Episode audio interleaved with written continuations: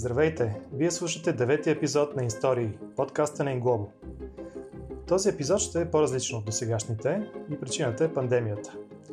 Решихме, че в сегашната ситуация няма да е много отговорно да се събираме няколко човека в сравнително малко студио.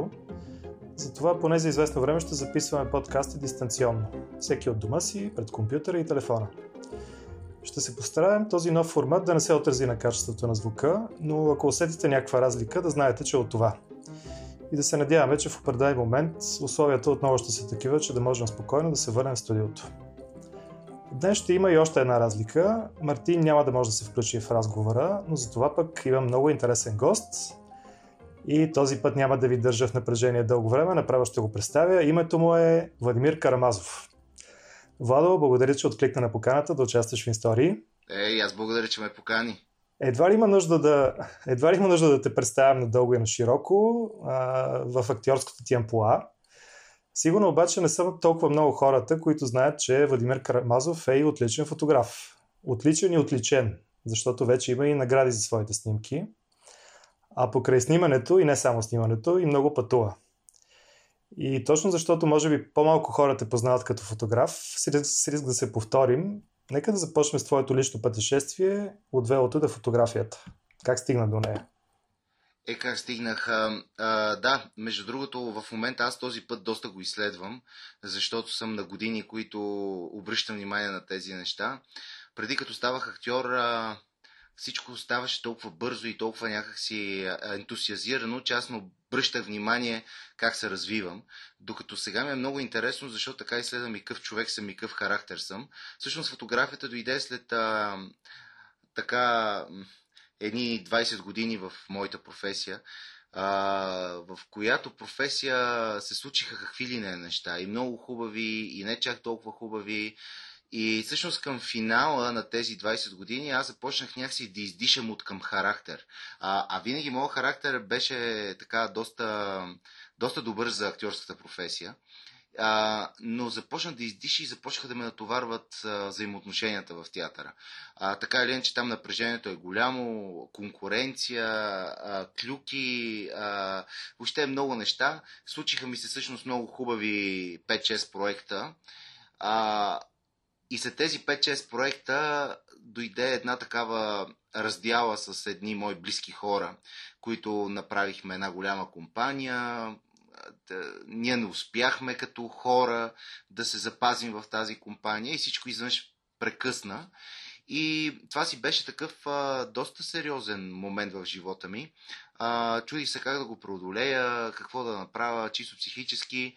Точно тогава се появи и сериала Дяволското гърло, което, което беше така като нещо много, много хубаво и се оказа по някакъв начин и моето спасение, защото аз отидах в Родопите за 3 месеца, без ежедневието ми тук в града и всеки ден снимахме по там най-хубавите места в Родопите. И изведнъж малко по малко, малко по малко, аз имах едно джобно апаратче в мене. Аз преди това пак много съм снимал, но едно е да снимаш по един начин, да штракаш и друго е вече осъзнато. И там един от а, режисьорите, Павел Веснаков, той е също фотограф, много запален. Той, той има колекции от фотоапарати, а, супер навътре в техниката. И се започнаха едни всекидневни разговори с Павката за фотография. А, върнах се в София след 3 месеца, веднага влезнах в други проекти, но някакси това нещо остана в мене. Купих си първия така полупрофесионален апарат и оттам се започна. И видях, че много ми помага а, излизането от града за по 2-3 дена, по няколко пъти в месеца, много ми действа зареждащо и също така видях в фотографията, че тя ме представя по друг начин и в друга светлина. Пак е форма на изкуство, но някак си абсолютно мое изкуство и това също много ми хареса и всъщност така се случиха нещата. Mm-hmm. Но всъщност, значи, едно пътешествие е било катализатора на, в смисъл, пътешествието до Родопите е било катализатор да, да започнеш така да се занимаваш с това. Но доколкото знам, всъщност пък ти доста преди да започнеш по-сериозно да се занимаваш с, с фотография, си бил много запален пътешественик.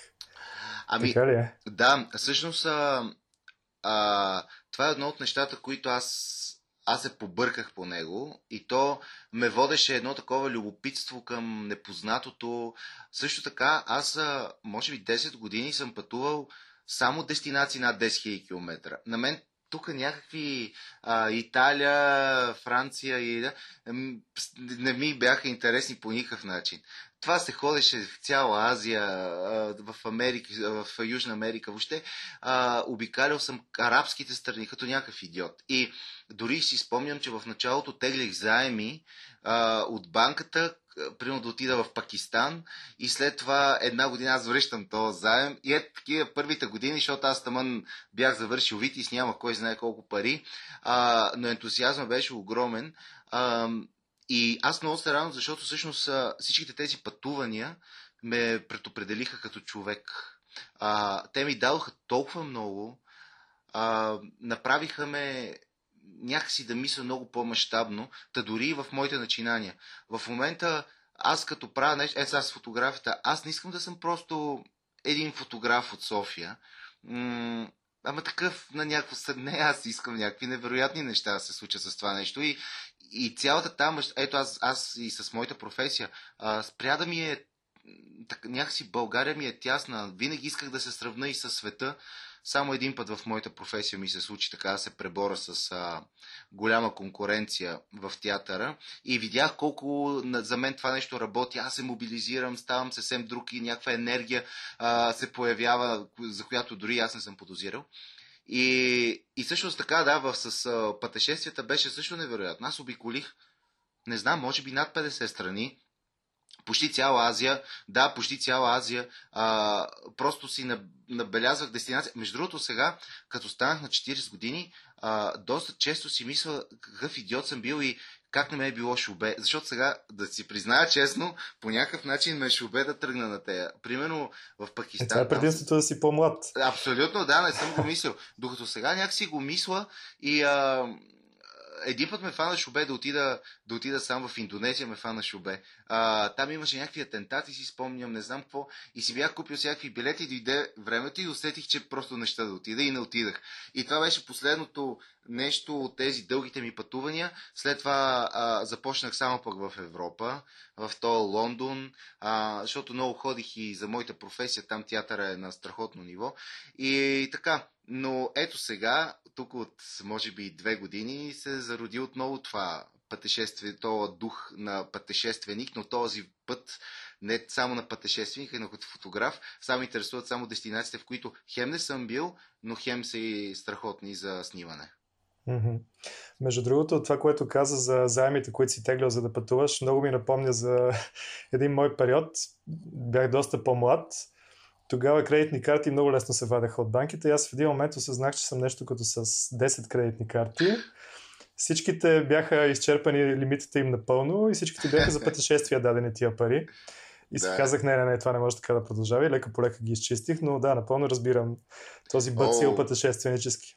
Плюс това, аз като съм аз като съм пътувал, аз там не искам да мизерствам. А, искам всичко да видя, всичко да опитам и то това наистина гълташе така сериозни средства. Не, не съм минавал по тънката, по тънкия начин. Добре, всъщност от всички тия неща, които си видял и, и места толкова далечни, кои са ти оставили най-силните спомени? Ами, наши, генерално а, имаше нещо от Азия, което леле, по някакъв път ужасно много ми липсва. Значи в Азия, а, защото там, нали, а, наистина много съм обиколил по всичките страни, въпросът, че в Азия имаше едно, отварят се вратата на самолета, влизаш и попадаш в свят, който първо влажността моментално усещаш, има една специфична миризма и а, ето това нещо ми, на мен ми е миризмата и атмосферата на на, на приключението. И всъщност а, аз по това много, много бях побъркан и, и, и, и това много всеки път исках да изпитвам.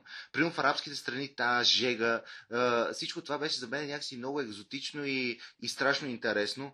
А, и аз поне съм такъв, а, слава богу, тялото ми е издържливо. А, хода там, те ми казват, примерно си спомням в арабските емирства, ама не ходи, той 50 е градуса, бе как няма да хода, хода по 40 минути в жегата, само и само е така да да се потопа максимално в, в тази странност.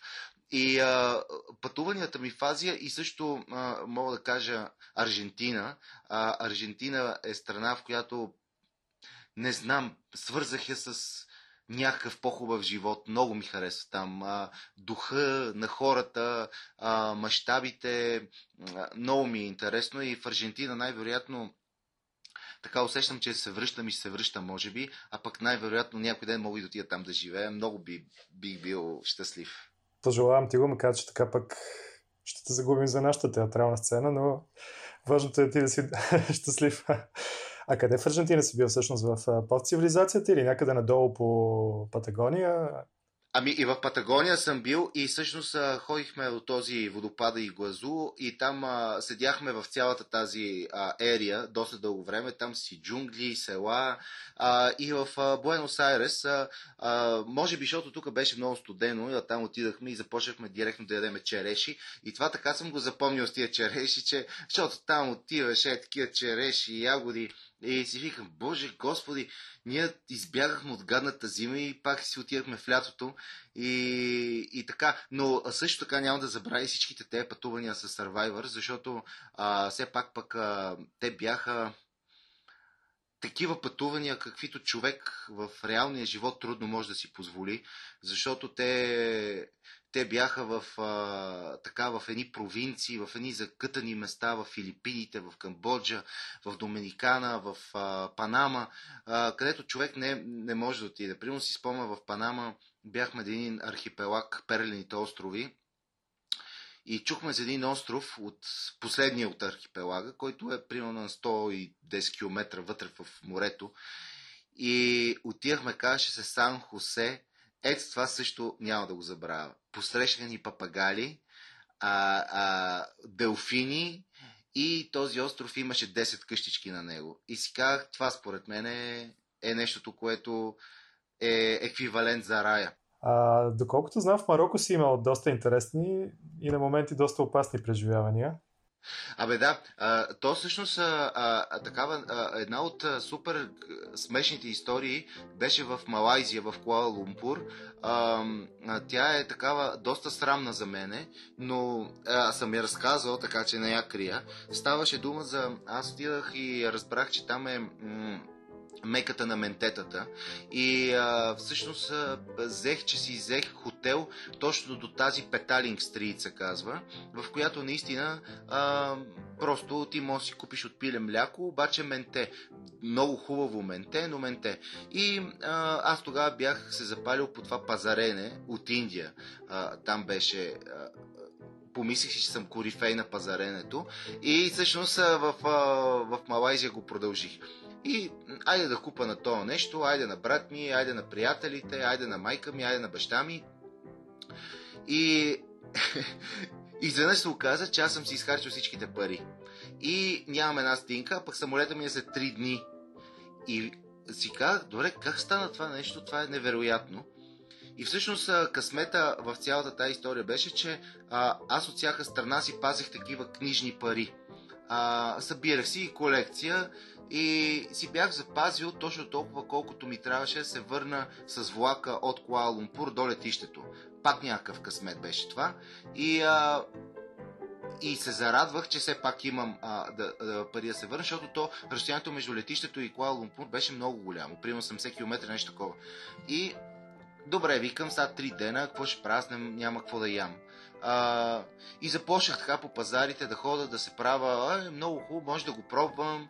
И от тук си взимах, примерно, някаква ядка, оттам нещо. Обаче видях, че, че, то, че това няма да се случи, защото аз започвам все повече и повече да огладнявам. А, и започнах, а, бях купил на братовчетка ми си спомням такива DVD-та, също ментета, на анимационни филми, на Красавицата и звяри и така нататък. И там имаше някакъв плеер в, то, в тази стая. И аз си казах, и знаеш, че ще, според мен анимацията ще му успокоява и няма да мисля за ядене. И си пускам Красавицата и звяра едно след друга. Аз не искам да хода, да не губа там енергия, да, да не огладнявам още повече. И си пускам красавицата из Яра, те пеят, всичко е някакси цветно, приятно, живота е хубав. Обаче все повече и повече аз започвам да, да огладнявам. И си спомням, че тогава ми дойде мисълта за кра... да крада. И ходих и, и викам, сега ще крада, няма друго какво да направя, ако ме хванат, хванат.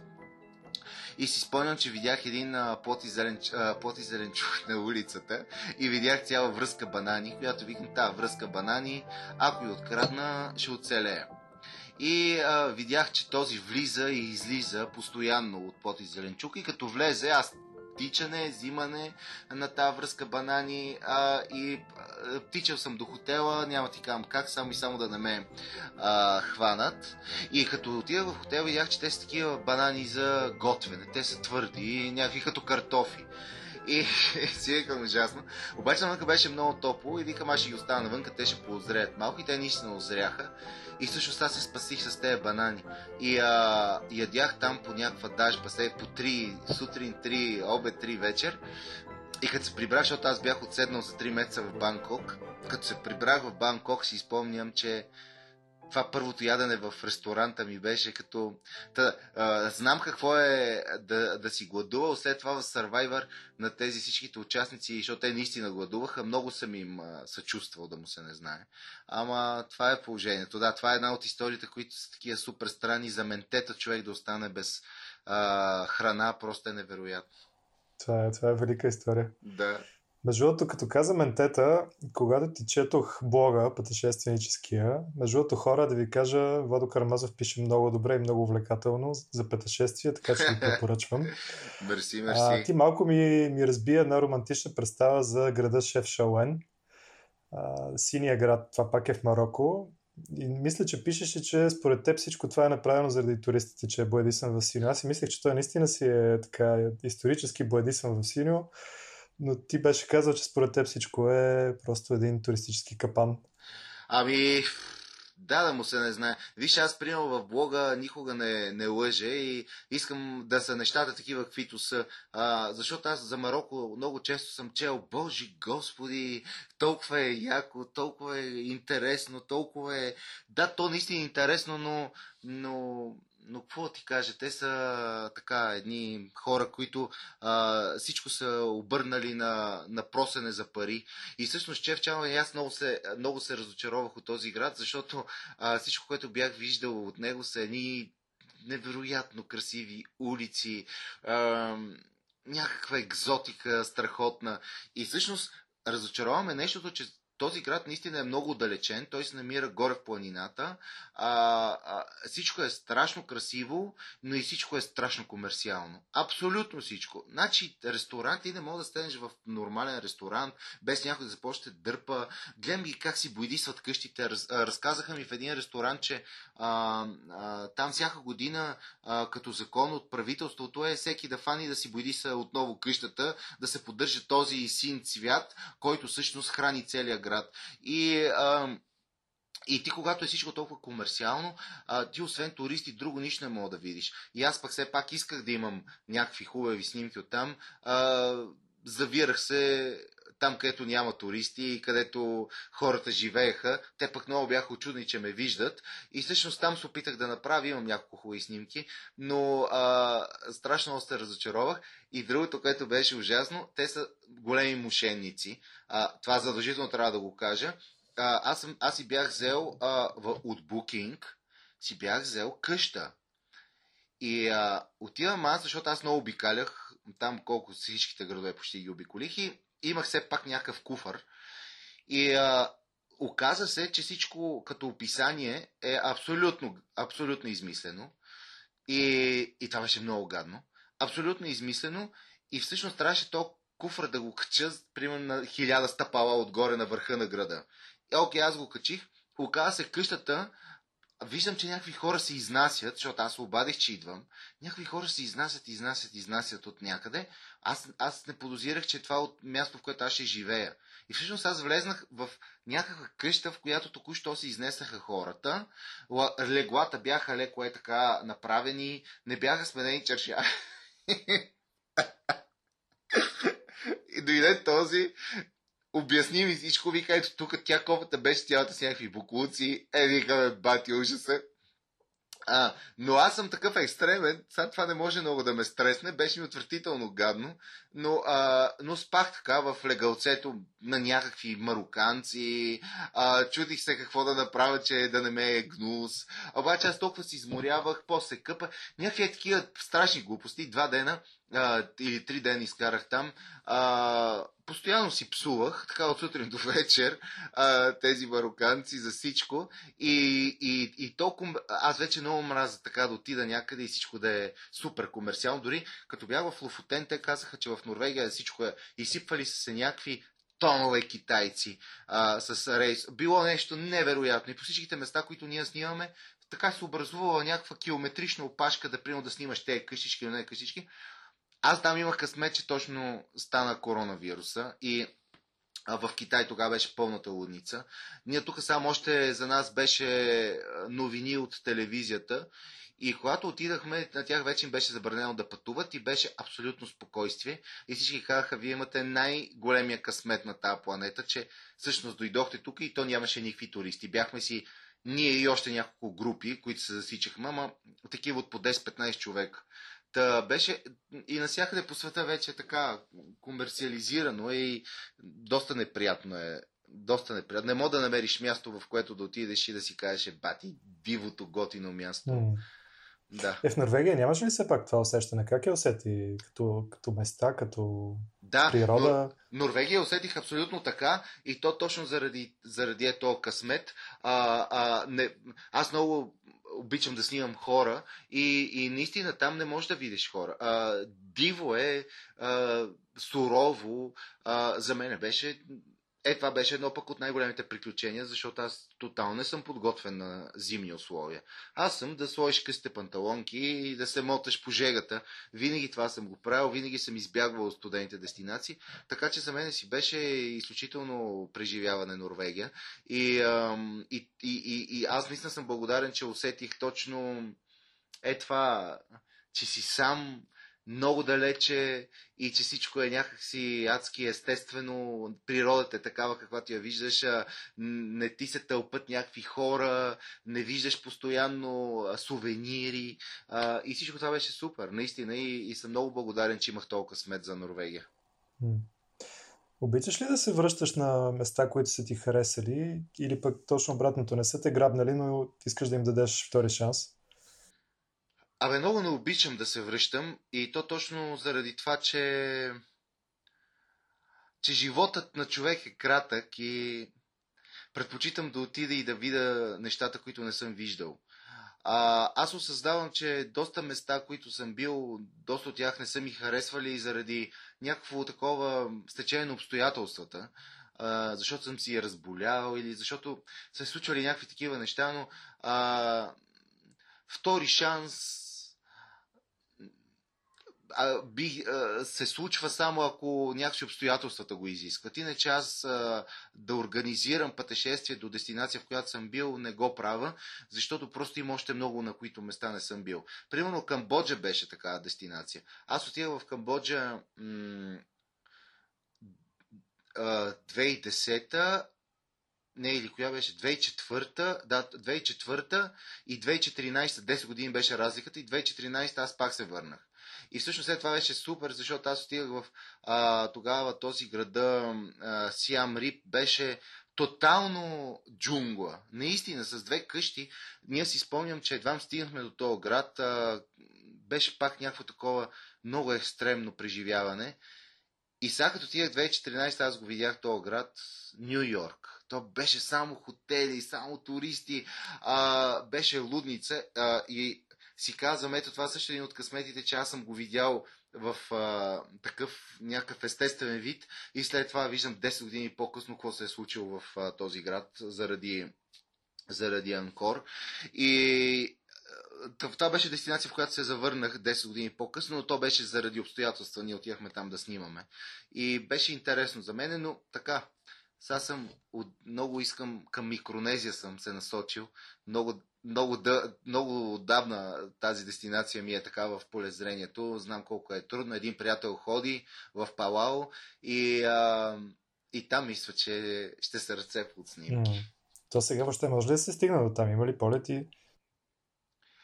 Ами, да ти кажа честно, сега в момента най-вероятно през някакви хиляди дестинации може да се стигне, но въпросът е дали ти се рискува да висиш по летища. Ще го остава, примирил съм се, че тази година да, пътувам виртуално и в Родопите. Между другото, знаеш какво измислих? Винаги си измислям някакви неща, в които мога да пътувам. естествено, ние като по цял ден сега няма кой знае каква работа. А, а, имам, направих си някакво фитнесче в нас и а, открих едно нещо, което е жестоко. А, казва се iFit, не знам, ти може би, си, може би го знаеш.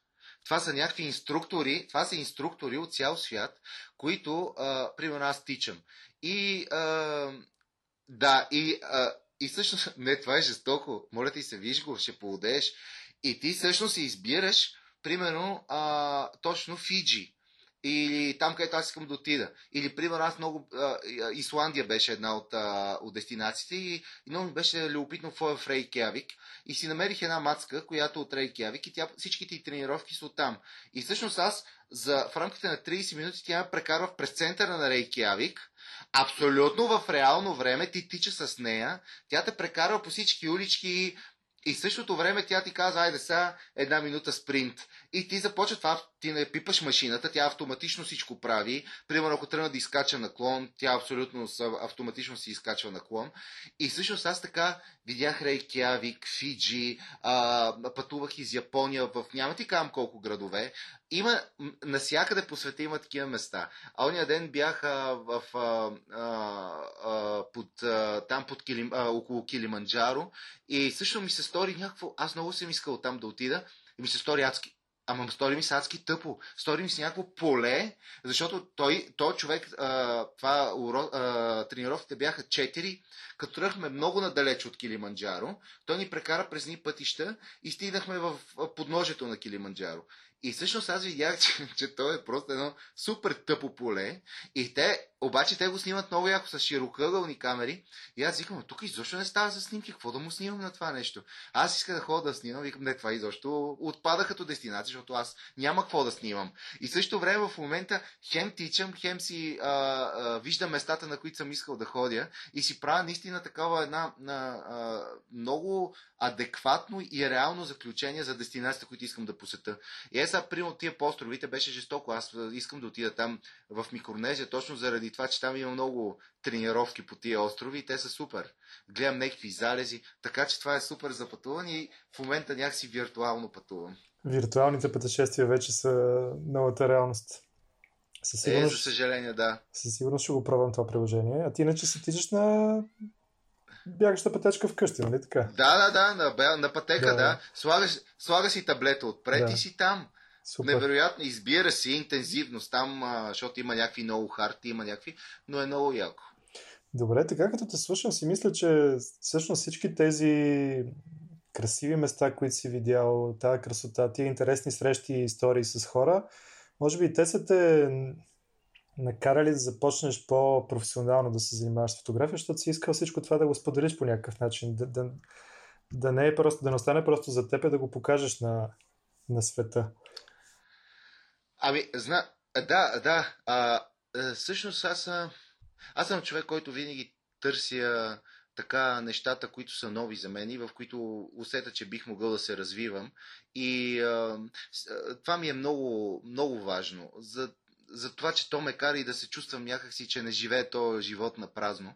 И фотографията беше едно от нещата, които е така. Хем, че а, аз наистина пътувам и исках да споделям, а и, а, и, а и другото нещо, което много ми харесваше, че нещо много трудно, в което бих могъл да се развивам. Исках се пробвам. А, и първо, какво стана? Започнах да снимам и започнах всичко да пускам в а, профилите ми, които са си мои лични профили. Обаче то стана някаква манджа с грозде там в тези профили, защото аз примерно снимам, снимам баба, пускам я тази баба и хората, коя тази баба, баба му ли е това, кое е това.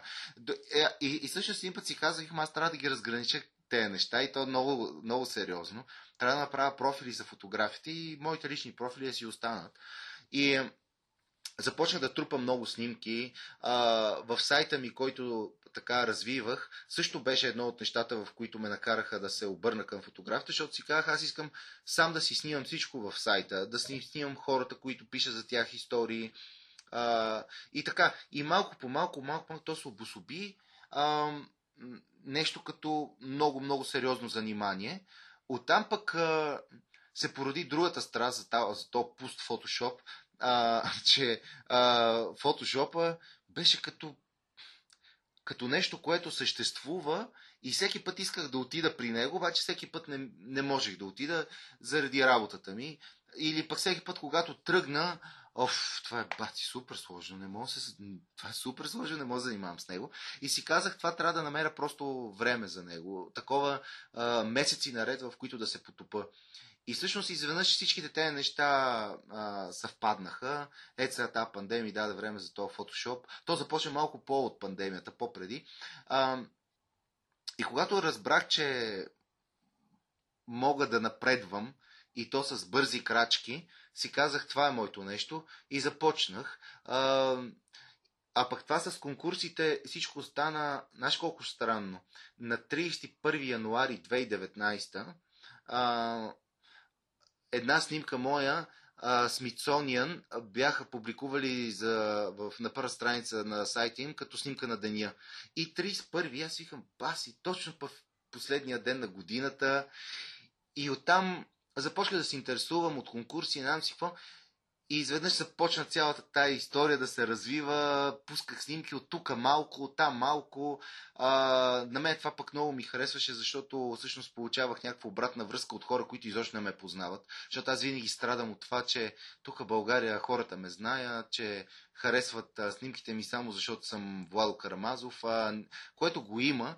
И затова много започнах да бягам от това и започнах само да вярвам на е такива кураторски галерии, на, на, на, на конкурси. А, записах се, направих си профил в OneX. Между другото, това е най-най-най-яката платформа, според мен, за фотография, защото OneX е там може да се види снимката до най-големите фотографии в света. Всички пускат снимки. Кураторите са безжалостни. Толкова ме и режат снимки, че не може да си представите. Но и много бързо започнах да напредвам, което е супер. И в рамките тук на, на половин година вече съм така на доста прилично ниво, като пак казвам, ако са ми публикували 30 снимки, са ми отрязали сигурно 150. А, което мен, ето този факт не ме, не ме демотивира, напротив, жестоко ме мотивира. И, и така започна всичко вече, то стана лавилнообразно. Случват се много странни неща, много странни запознанства около фотографията. Срещам много различни хора, които нямаше как да ги срещна, което за мен е някакво богатство в живота, някаква нова врата се отвори. Супер. Доколкото знам също, ти обикновено пътуваш сам. А, харесва ли ти тази свобода? Аз поне в редките случаи, когато съм пътувал сам, ме е изпитвал. Това е възможност да бъдеш който и какъвто пожелаеш буквално, извън стереотипите, с които си свикнал и в които неминуемо попадаш в познатите ти среда, сред познатите хора. Ами да, знаеш, аз а, така или иначе при мен има един факт, който, който не е за подценяване. И това, че тук съм популярен. И това нещо, а, колкото я да съм свикнал с него, а, колкото е се случило отдавна, то по някакъв начин аз осъзнавам сега, че ми е взело ужасно много. Примерно, такива елементарни неща, които един човек прави, аз не ги правя. И то защото а, наистина винаги си намери човек, който ей, дай, тук аз си купувам домати от магазина, те се снимат с доматите. Разбираш ли? Аз ги разбирам и тях, обаче това за мен е, е голяма трагедия. И и хода да, да пазарувам. А, намразил, толкова не мога да понасям супермаркетите. Казвам ти, Боже, това ми е едно от най-неприятните неща. Да ходя да пазарувам. Винаги го правя в 9 часа. Някакви е такива страшни глупости. И когато всъщност отида в страна, която абсолютно никой не ме познава, е това е, е, това е супер яко чувствам се наистина. А пък за това, че пътувам сам, то просто, то просто не е възможно, защото аз съм пътувал и с приятели, и с хора. То просто не е възможно. То винаги става някакви жестоки скандали. А, аре, бе, няма те чакаме, ставе. Аре, бе, писна ми да спираме. Аз започвам да се мола, започвам да, да мишкувам, започвам да се правя, да се подмазвам. Разбиеш и това то не води до нищо. Примерно Юлиан Вергов е така един от хората, който ми е бил голям потърпевш на цялата тази истерия с а, снимането. И, а, и виждам как, примерно, аз виждам нещо и сега то вече аз пет пъти го накарах да спреме, разбираш ли?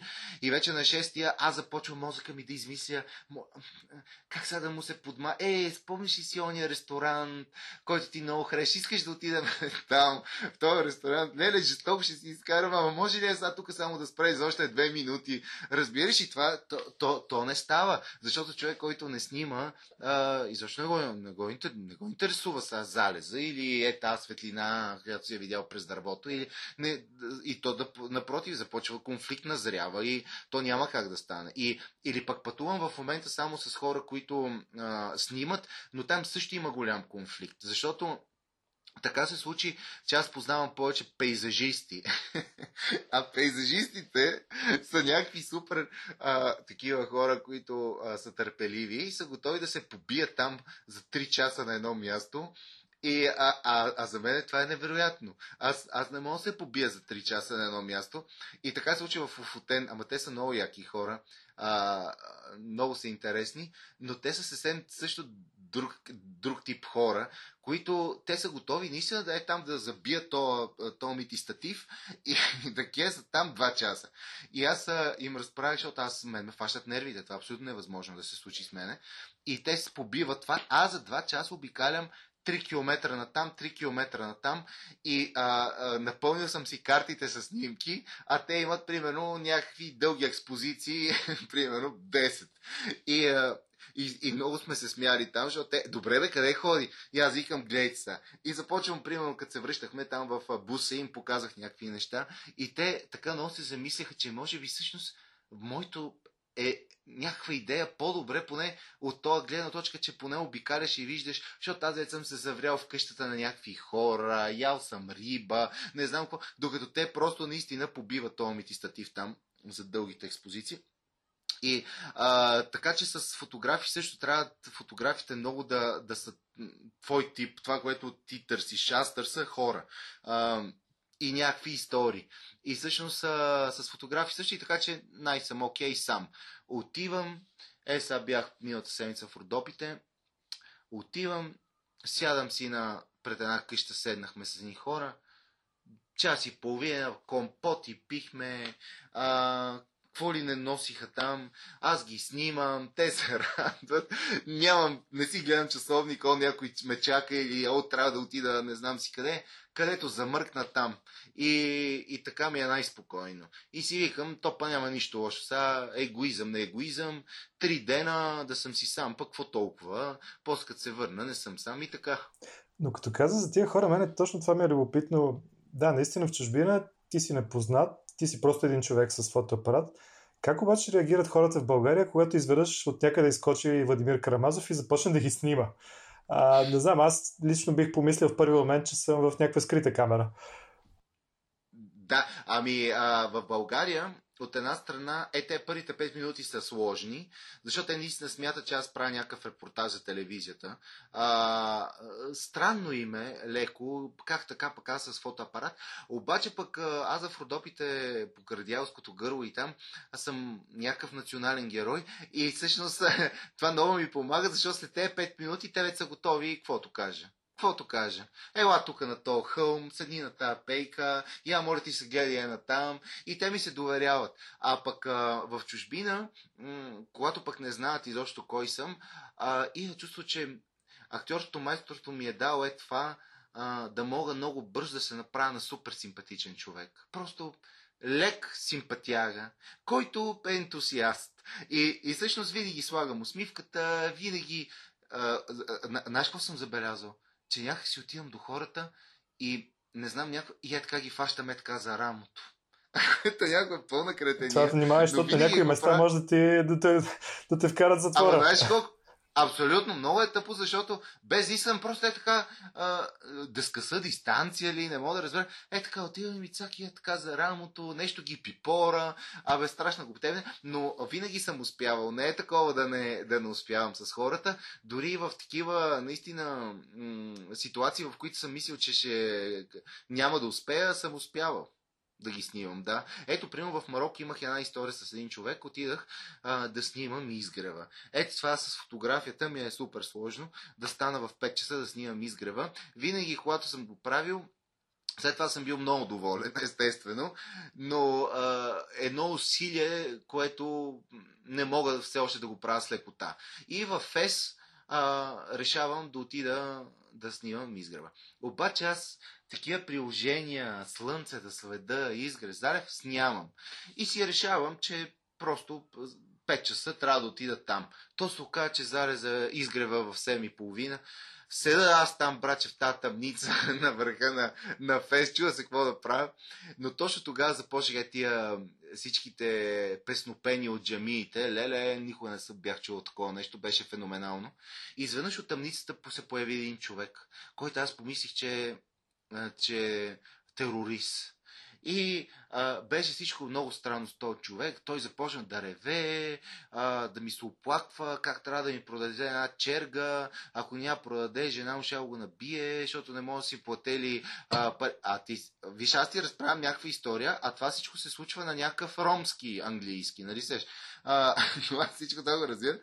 И аз решавам, защото го гледам, че носа му е такъв египетски нос имаше му се не знае, като някакъв свинг се, гърбав, точно е тук някакъв супер гърб. И аз го виждам, той е жесток за снимане. И викам, гледай сега, купувам ти тъпата черга, а аз започвам те снимам 40 минути на точно когато слънцето изгрее. И направихме сделката, даде ми ея тук, ея там тази черга, се чуда какво да я правя, съм я свил. И, а, и започвам аз да го снимам точно на изгре слънце, а той, фотомодел, най-вероятно са го снимали. Най-вероятно са го снимали преди това, защото той започна. Не, не, ела, ела да видиш най-хубавото място. Снимай ме тук, е така града. Снимай, чакай, аз ще застана. Започваш, сяда, замислен се прави. А, такъв тъжен. А, абе, беше супер смешен. Аз го снимах жестоко много този човек и това са ми наистина супер яки. Такива снимки, които да, са свързани с някаква история и много си харесвам, защото а, така, е някакво стечение на обстоятелствата. Та всъщност фотографията е, те истории за мен са безценни. С е такива хора, да. И в Родопите винаги ги откриваме. Сега открих пак един. Стана голям приятел с него.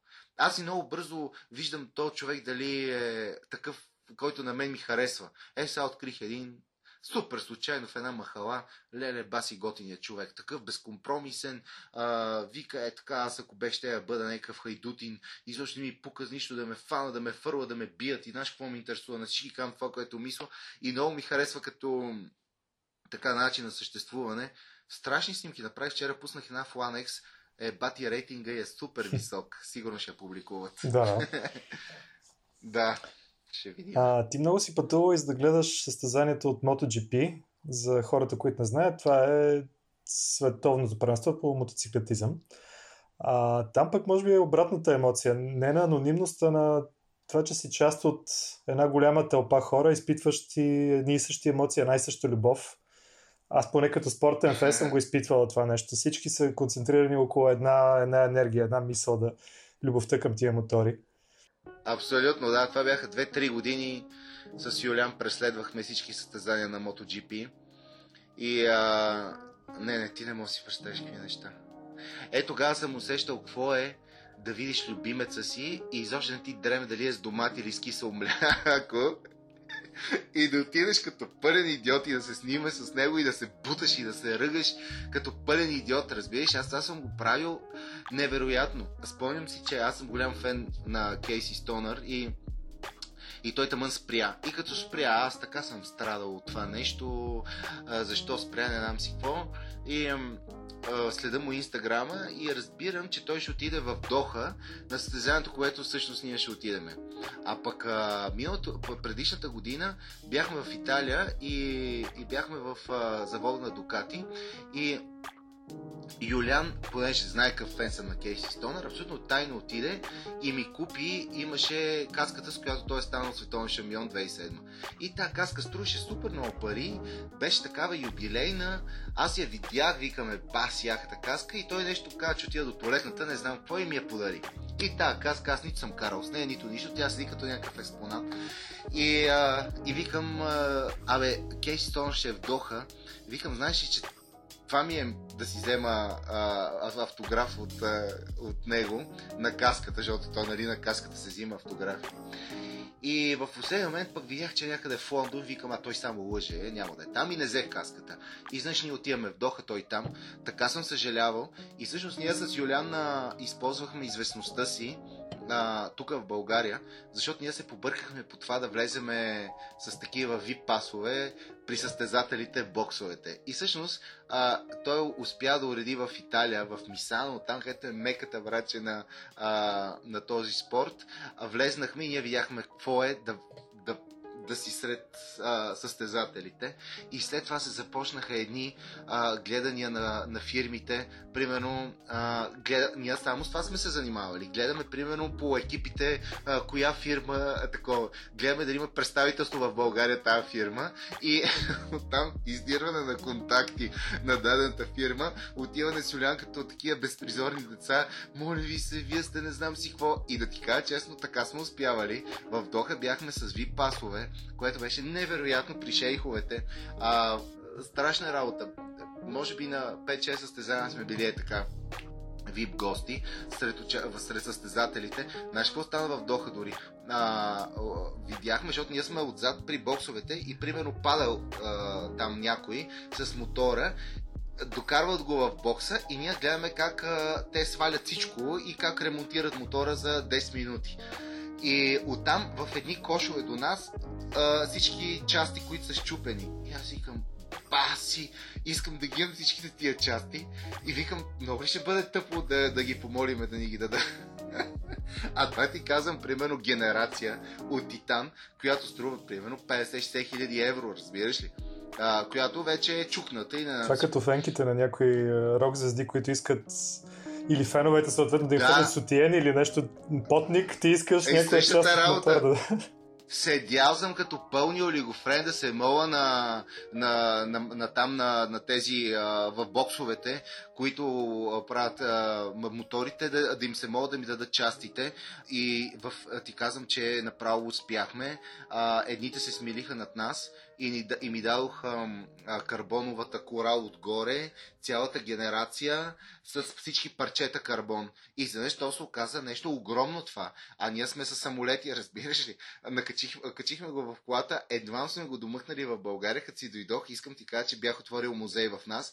Идваха всички моторджийски приятели да гледат а, истинските части от а, тези прототипи, които наистина никой не може да ги види. Гледали сме ги, не мога да си представиш, аз тук имам майстори, които са много добри а, механици, които са много добри, а, които идваха да разглеждат генерацията, какво е направено, как е направено, под каква форма. Е, такива глупости страшно много сме правили, да, с моторите. А, карали сме дори в Италия аз имам един бус, качваме моторите в буса с Юлян и отиваме там и в Тоскана караме въобще е страшна е... водница. Да, Тоскана да. просто е измислена за да караш по тия малки пътчета, виещи се между Лозята и Маслиновите гори. Ама знаеш колко, Знаеш колко е сложно. Аз съм щял се прибия там и това също ми е една от, е, една от мечтите, в които съм си казал, трябва да отида за 3 месеца и най-накрая да карам като италианците, защото те там те завои ги взимат. Няма ти казвам как. Да, а ние сме като точно някакви жени сме се качили на пистовите мотори и ние шубе да караме. Аз особено много, защото аз съм, аз съм се пребивал многократно и то точно е от такива страшни глупости един път тук на едни велени градските завои се гонихме с един, как не се отрепахме там. И всъщност вече имам, имам едно на ум, като а, се отдам на страста да покора нещо, винаги си казвам, чакай са малко. Нито съм, нито е времето, нито съм толкова запознат с а, тези завои, поне трябва да ги минеш два-три пъти, да знаеш горе-долу какво те чака.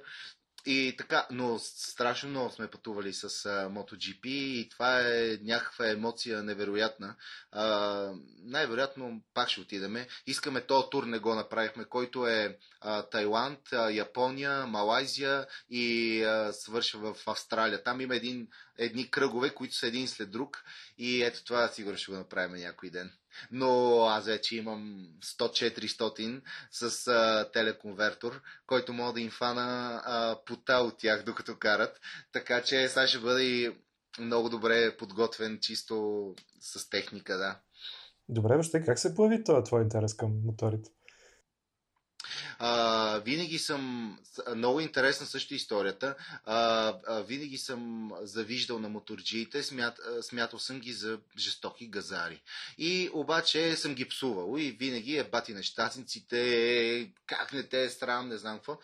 И като бях в, е, тогава, когато споменах, в Авиньон, бяхме с едно представление, и там седяхме един месец, много интересно, сравновахме се с театъра на целия свят. И там те много караха мотори. Аз всеки дневно виждам как караха мотори. Изведнъж аз започнах да ги сънувам тия мотори. И като се прибрах, казах на Юлян, знаеш какво аз си взема мотор? Отидах при него на морето, спомням си седнах и си избрах едно кавазаки а, от Пловдив. Отидахме, взехме го и оттам започна всичко. А преди това си спомням, че една а, може би една година преди това, аз изкарах книжка за кола. Аз много късно изкарах книжка за кола и а, хванах аз а, колата и отидах а, на къмпингът при Юлян и точно от Созопол до а, къмпинга, не от Созопол, а от Бургас до Созопол, си спомням, че аз фанах, бях фанал кормилото като някаква жена, защото аз тъмън съм изкарал книжка и вече покорявам тази дестинация. И по някакъв начин са дошли при мен четирима моториста, които, а, които, които аз единия съм засекал. И оттам те супер много се агресират, а аз съм с джип кабриолет. И... с джип кабриолет и страшна нелепица, че изведнъж те дигат моторите на задна гума и започва да ми махат си слюдите а, на каските и започва да крещат, ей, Мишко, ще те убиеме, бе, Мишка, а, и започва да ме псуват. И аз а, от това нещо още повече по някакъв начин намразвам мотористите. Но аз през това време съм гледал екипировката им, каските, как карат на една гума и това жестоко много ми харесваше. И следващата година, като си взеха мотора, аз, аз на всички разправям тази история, че всъщност аз тогава жестоко те ме псуват, аз им завиждам тайно. Аз а, се агресирам уши аз а, към тях, но в същото време жестоко си им агресирам, защото гледайте как карате батяките мотори, не знам си какво. И след това започна цялата тази история с тези мотори, която трябваше много дълго време. Тя не е приключила, но аз пострадах зле с кръста миналата година и а, това малко така стопира, набих малко спирачката на тия мотори. А, та година не съм карал толкова, колкото предишни години, но пак гаража ми е пълен с мотори, а, хода сменям си масло, а, си е така едно островче, от което също се спасявам и ми действа много релаксиращо. Мисля, че съм разумен човек. Първите две години, що му оцелях, Юлиан Вергов може да ви разкаже отвратителни истории, които съм правил. А, но така е, ако един моторист оцелее първите две години, може би ще живее. Та и аз майче съм от те, където може би ще живеят. С гмуркането как стоят нещата? То също ли е такова островче на спокойствието, където си само насаме с мислите си? Ами гмуркането беше пак нещо подобно. А, то пак леко по, позатихна заради кръста. А, гмуркането, аз имах късмета да се, да се запозная с а, топ водолаза, който е в България. Той е един професионалист, Росен се казва. Той работи... Да, мисля, че съм правил интервю с него, между другото, преди години. Да, да. Той е супер як човек и всъщност той с Сина, неговата приятелка тогава, а, а пък и аз я познавам от Survivor. Тя беше участник в Survivor. И ам, и те започнаха да ме обучават, видяха, че съм много добър ученик и а, какви ли не неща съм правил. И всъщност а, беше е, едни години, в които аз много пътувах, за, за, да, за да се гмуркам. А, и, и също имаше имаше невероятна история, най-така драстичната, с която много се гордея и, и всеки път, като ми стане гадно, много често не знам, защо се сещам за нея. Бях в а, Франция, точно тогава, когато бях в Авиньон и а, всяка сутрин синех на кола, играехме от 10.30 вечерта представление, а аз всяка сутрин ставах и пътувах 140 км от Авиньон до Марсилия, защото Марсилия е мека на дайвинга. Там страхотно ландшафта е в а, е невероятен, има такива арки, страшна работа, но те французите са много гадни и признават само един техни, едни техни сертификати на КМАС и всъщност пади за тях е изчезни. И дори да покажеш а, сертификат на пади, дори че си и Dive Master, те не, те не го зачитат. Но Ина ги познаваше и написа голямо писмо, в което ги помоли, дори с моите сертификати, да се гмуркам. Отидах, дал го това писмо, но те пак казаха, че не. Обаче този дойде шефа, който беше един стар морски вълк към 60 годишен, страшен газар, който беше безкомпромисен, все едно виеше, виеше през мене. И, а, и този човек каза, той е на, на един много добър водолаз приятел Вика, я го фаните са на лодки и ходите го изпитите в колата, в морето.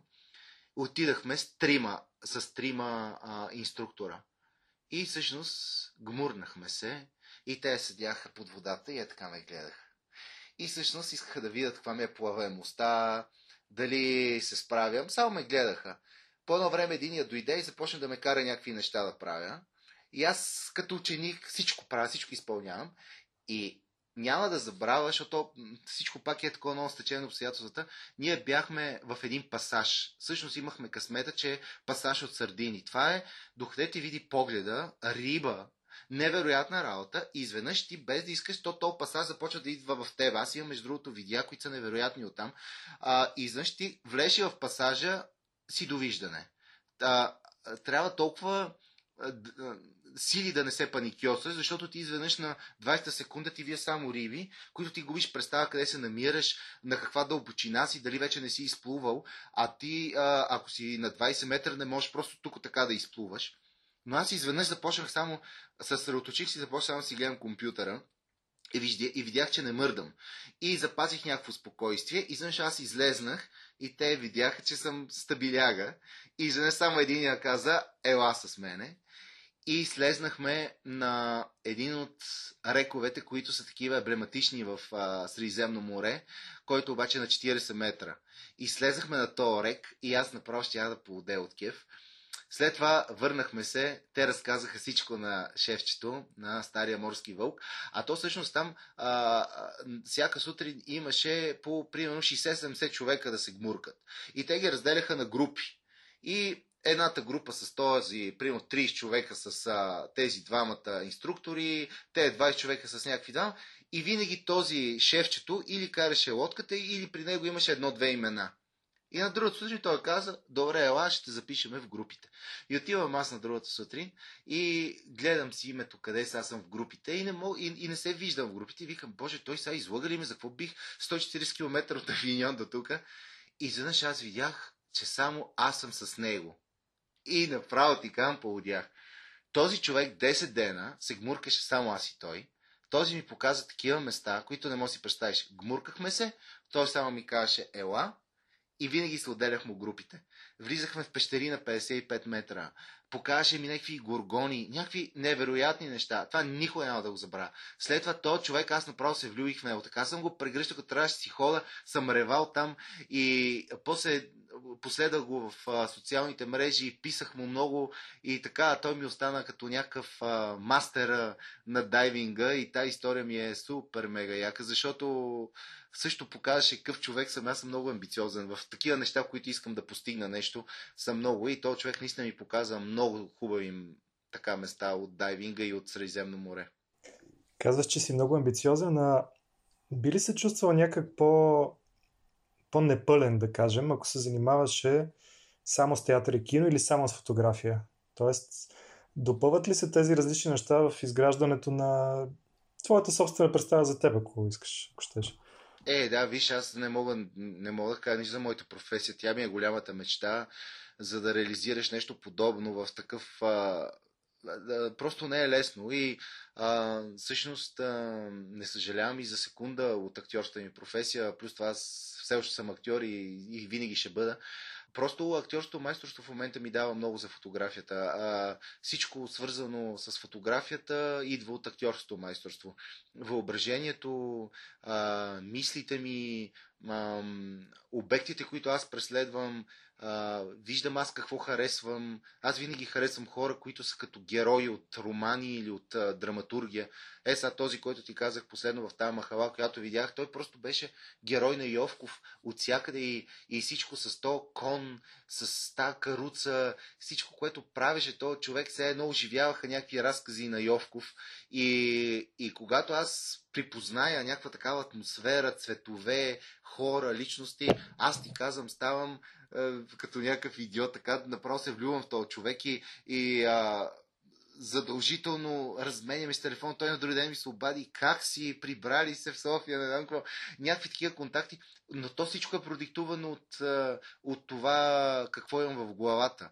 А пък аз от много рано започнах да се занимавам с театър и има късмета а, да попадна само на на много, много, много свестни преподаватели, които а, са големи личности. После в а, професионалната ми кариера също съм попадал на Кликора Зарян, на хора, които са ми давали страшно много такива стойностни личности, на Иван Добчев, които не можеш да ги залъжеш с лесно и не можеш лесно да ги излъжеш самите тях. И, и те са ми давали точно ето това а, да преследвам целите си, но в чистия си вариант, да не, да не се задоволявам с с малкото, винаги да искам още, да не съм доволен от това, което правя. И в момента с фотографията абсолютно всичко е свързано с актьорското майсторство. Защото а, просто една красива снимка за мен не е достатъчна. Аз ако не видя историята в нея, така бляска в очите на хората, винаги за този човек да има житейска история, за която може наистина да се напише най-малко разказ, за мен няма кой знае каква стойност, разбираш ли? И заради това е, в Норвегия, то Петър Петерсон, от всичките пейзажи, хубави, не знам какво, всичко, което го имам на мен, много ми харесва. Това ще ми остане най-ценното, защото аз наистина влезнах за 3 часа в живота на този човек. И, Той е един стари бар. Един стари бар, да. И, и, и беше адски интересно от това, защото а, имаше много по-голяма стойност, отколкото страхотните пейзажи. Добре, за финал един малко по-философски, да кажем, въпрос. А, с ролите си и с фотографията ти изразяваш себе си в момента. Но замисляш ли се, че така оставяш и нещо след себе си? Неща, които ще продължат да съществуват и да носят смисъл и емоции на хората, най-вероятно за поколения напред. О, за поколения, не знам. Знаеш ли, а, а, винаги ние актьорите много сме страдали от едно нещо, защото за актьорите най-ценното е театъра. В театъра винаги а, си личи колко можеш и всъщност дали си кадърен или не. Защото в киното това нещо можеш да го излъжеш и може да се замаскира и всъщност с средствата на техниката а, и на това визуално изкуство да те направят добър актьор. В театъра не, но ние винаги сме страдали, че театъра е а, изкуство, което е на момента и че нищо не остава да му се не знае. Нищо не остава. И всъщност ние във Вити си изучаваме български театър и когато преподаватели започнаха да ни говорят за е, апостол Крам Митев, който е направил не човешката роля, ние много сме страдали, че това няма как да го видим. Това вече се предава само от уста на уста. И когато дойде фотографията, аз наистина си казах, че ето това нещо би могло да остане от мен. Някакси някои от нещата, които съм направил, ако имам имам а, акъла да ги поднеса и да ги запазя аз по някакъв начин, те биха могли да останат за напред. И това страшно ми харесва, защото, защото, защото е хубаво и защото наистина нещо материално би могло да остане. Затова а, се записах, кандидатства в тази, не знам дали я знаеш, фотоакадемия Янке Кюркчиева. Това е една организация от възрастните фотографи в България, която се опитва да развива такава дейност. Опитват се да правят а, всяка година да отличат най-хубавите снимки в България и да ги запазат. А, тъпото е, че държавата на тази организация по никакъв начин не помага, защото те искат всяка година да издават албуми, в които албуми да е някакъв очерк на а, фотографията през 2020 година, например. Всичките тези фотографии те ги искат и на, на, на хартиен носител, защото имат архив, който някакси да остане за поколенията. И те до сега са го правили с зъби и ногти и аз влезнах, те те одобряват с портфолио 10 кадъра, които са на хартиен носител, дават ти карта и така. Всичко е някакси много а, по някакъв начин някой ще каже, че това е замряло или пък, че в момента всичко е дигитално, но не, той има някакъв смисъл. И аз много бих искал да помогна тази така организация, ако може дори финансово, защото това, което те правят е страхотно. А, да остане нещо от фотографията на 2020 което е, е, е хубаво, защото това нещо се разграничава от Инстаграма. Защото Инстаграм е нещо модерно и е нещо, което да, без него не можем. И аз постоянно цъкам, сварявам си часовник с Инстаграм, но това не е истината. Истината е нещо друго. Истината са изложбите, фотоалбумите, това, което остава. И да ти кажа честно, това, което аз правя в момента като фотография, е едно такова леко, леко начало. Моите мисли са настроени точно за такива проекти. Да направя, да се отдам, примерно, на един проект една година, да се опитам да го съществува, най-накрая да го заключа в нещо като а, фотоалбум или нещо от сорта, което да бъде издаден или а, към някакви такива неща се стрема и това ми се върти в главата. Виждам, че фон култура в България все повече се насочва към такива неща, особено ако са свързани с националното наследство. И аз натам съм се насочил, пък ще видим какво ще, какво ще реализирам и какво не. Пожелавам ти да наистина да осъществиш всички тези идеи. Владо, много ти благодаря за участието ти в Инстори. И на мен беше много приятно да ти ги разкажа и на твоите слушатели и зрители. Инстория е подкаст на Inglobal, печатна и дигитална медия, която работи за един по-интелигентен свят. Днес бяхте с Владимир Карамазов и мен Свилен Георгиев. Искам да благодаря и на Петър Георгиев, който прави монтажа на нашия подкаст и на Ралица Димитрова, която направи дизайна. Ако сте харесали това, което правим, може да ни подкрепите в Patreon. Ще видите описанието на тази платформа в... По-скоро линка към тази платформа в описанието на подкаста. Може да ни споделяте и в социалните мрежи. Въобще ще се радваме на всяка обратна връзка. Благодаря и до някои от следващите четвъртъци. До скоро!